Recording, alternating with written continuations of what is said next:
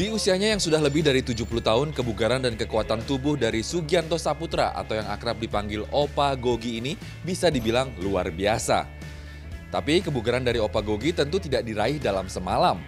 Kakek dari tiga orang cucu ini mulai berlatih angkat beban di gym sejak 8 tahun yang lalu atau saat Opa Gogi berusia 62 tahun. Sebelumnya, Opa Gogi juga kerap berolahraga bulu tangkis dan berenang. Eh, kebetulan saya nggak konsultasi ke dokter dulu, nggak. Cuma banyak eh, yang komen aja komen. Kayaknya eh, nggak cocok dah umur segitu latihannya beban seperti itu. Nah itu saya eh, saya dobrak lah pemikiran seperti itu. gitu.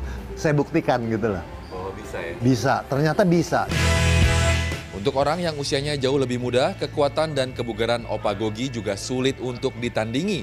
Termasuk bagi saya yang diberikan tantangan untuk melakukan push up bersama Opa Gogi. Jadi challenge-nya gimana nih? Banyak-banyakan Oke, ya? Iya banyak-banyakan tapi uh, temponya dari hitungan aku. Oke.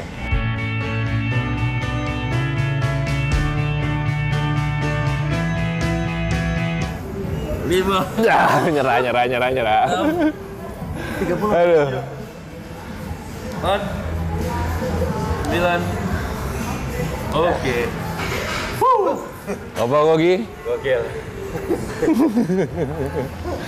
keren-keren Opa. Kebugaran dan kekuatan fisik yang dimiliki Opa Gogi sekarang adalah hasil dari latihan yang dilakukan secara bertahap dan terukur. Di usia senjanya, hasil medical check up dari Opa Gogi pun semuanya dalam kondisi normal.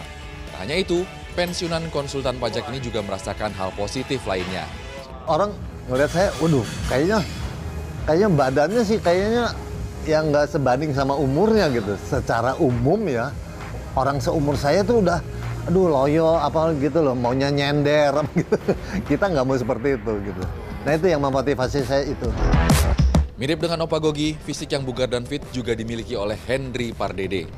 Pria berusia 50 tahun yang tiga kali lolos Boston Marathon Qualifier ini memulai berolahraga dan menerapkan gaya hidup sehat setelah masuk di usia ke-41 tahun. Saat itu, Henry mengalami kelebihan berat badan dan merasakan kesulitan bernafas saat menaiki tangga di rumahnya. Kondisi yang kemudian mengubah hidupnya secara drastis. Berawal dari berlatih secara otodidak, Henry kemudian mengikuti beragam seminar dan belajar ke orang yang memiliki pengetahuan soal pola latihan, pola makan, dan nutrisi.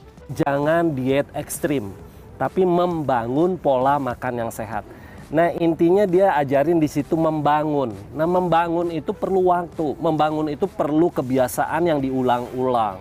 Dari segi lari juga sama. Dulu saya asal lari gitu loh ya.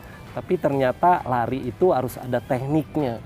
Nah menjadi pelari juga harus membangun latihan yang terstruktur, pola latihannya seperti apa. Nah itu sih sebetulnya. Henry pun sekarang fokus dan mendedikasikan diri untuk menyebarkan gaya hidup sehat dengan mengisi seminar hingga memberikan private training pada puluhan anak asuhnya. Opa Gogi dan Henry Pardede membuktikan bahwa tidak ada kata terlambat untuk berolahraga. Tapi khusus bagi Anda yang usianya sudah tidak muda lagi dan tidak pernah berolahraga sebelumnya, tentu ada hal yang harus diperhatikan. Tentu saja pertama yang harus kita tahu adalah kita cek kesehatan kita dulu karena saya udah nggak udah nggak muda lagi. Apakah dalam tubuh saya ini ada penyakit-penyakit yang saya tidak ketahui? Apakah saya ada larangan untuk berolahraga karena eh, penyakit-penyakit atau kondisi yang ada dalam tubuh saya itu? Yang kedua, saya harus memulainya dari yang ringan terlebih dahulu. Saya harus mulainya dengan durasi yang pendek terlebih dahulu dan step by step kita tingkatkan. Yang jelas tidak ada cara instan untuk mencapai kondisi tubuh yang fit dan bugar. Selain berlatih dengan benar dan terstruktur, mengubah gaya hidup menjadi lebih sehat dengan memperhatikan pola makan dan istirahat juga harus ikut dilakukan. Dan satu lagi, kemampuan dan kondisi tubuh tiap individu berbeda-beda.